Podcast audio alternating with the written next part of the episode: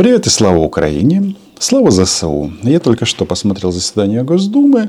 Это место, где не принято проводить дискуссии. Вообще, э, согласно российскому законодательству, это парламент, хотя на самом-то деле нет. Это просто сбесившийся принтер, который проштамповывает любые решения Кремля.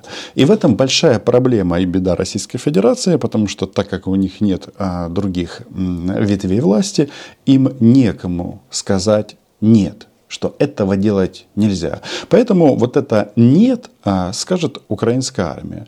Но, скажем так, а, заседание обсуждать не имеет смысла, хотя есть а, некоторые моменты, на которые я бы обратил внимание.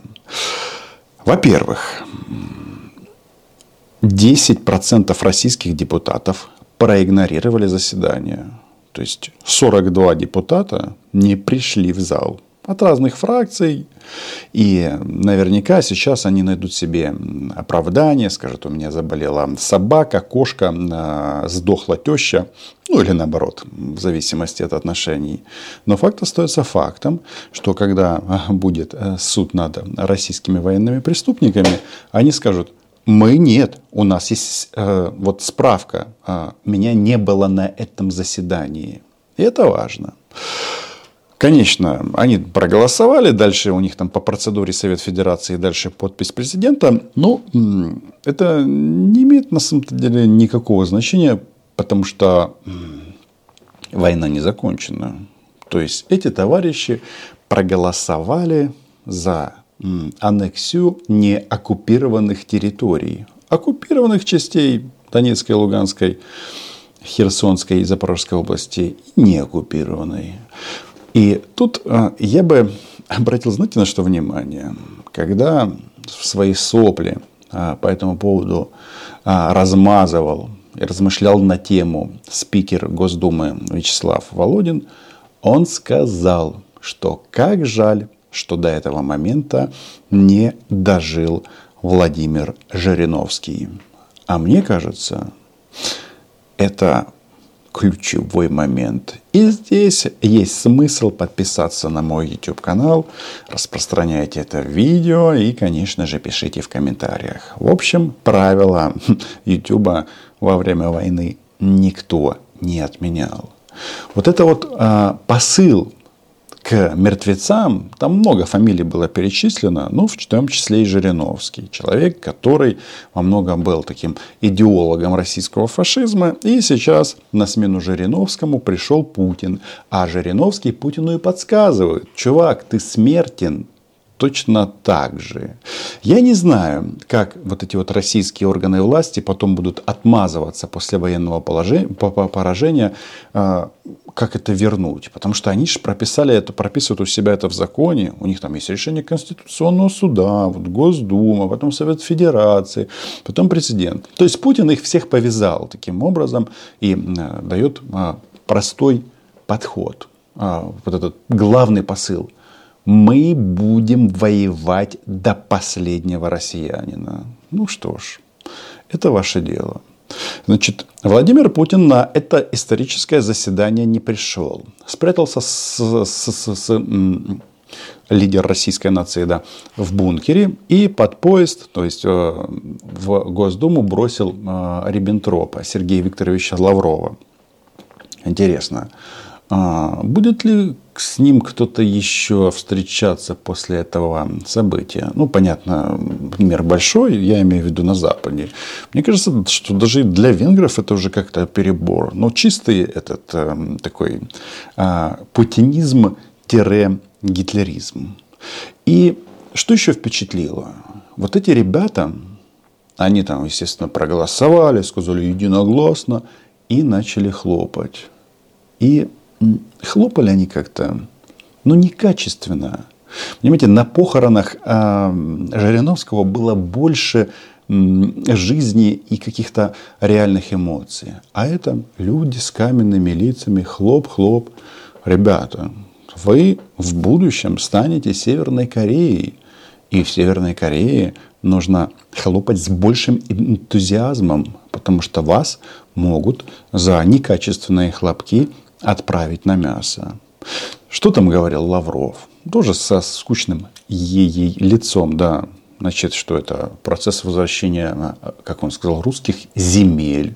Что-то все началось с 2014 года.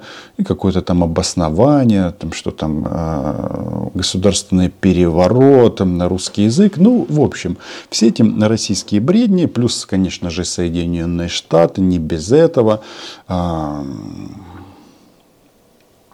Потому что, мол, США всегда используют силу. Не знаю, в этой войне еще не использовали.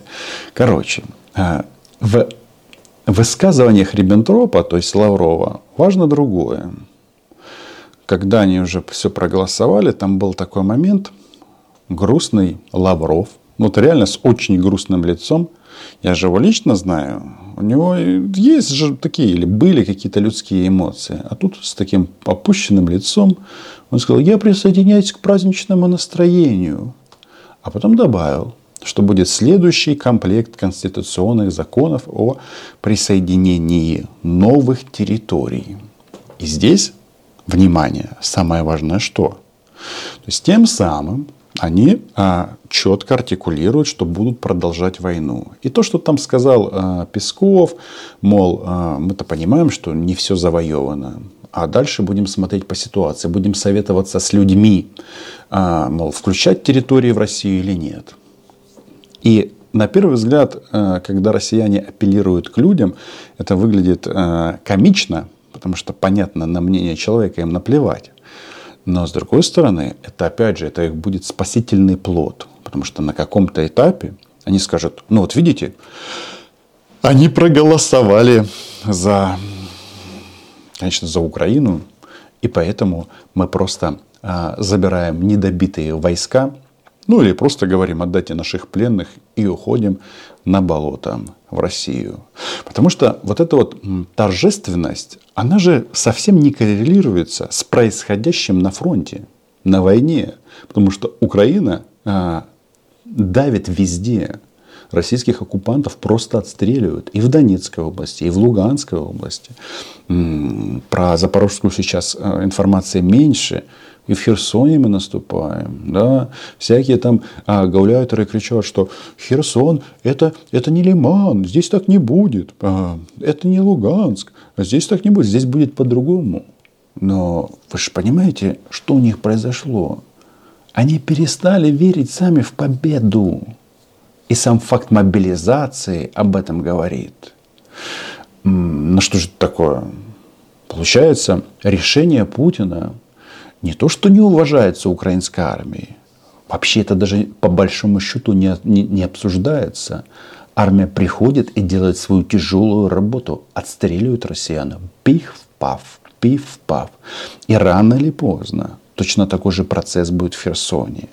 И что тут особо интересно вот, вот это несоответствие праздника в Москве и киш, кишек, перемешанных с землей а, на линии фронта российских солдат. Им почему-то совсем не торжественно. А что пишет российская вот эта вот информационная шобла по этому поводу? У них тоже как-то нет вот этого, знаете, супер радости. У них вот главный тренд сейчас какой? что вот, мол, а, нужно Путину говорить правду, потому что Путина не информируют.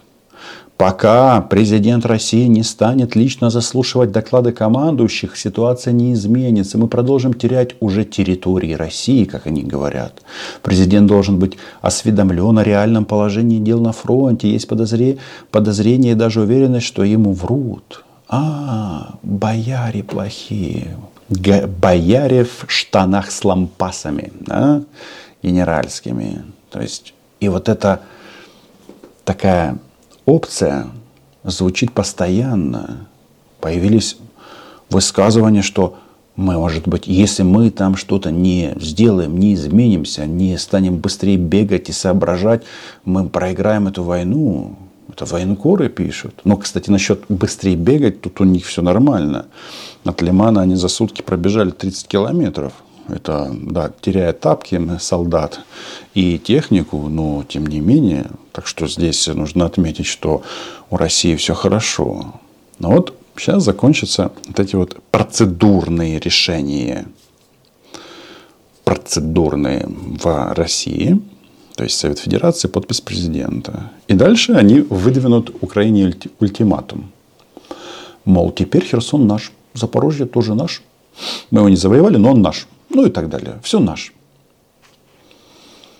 Прекращайте с нами воевать, или мы используем ядерную бомбу.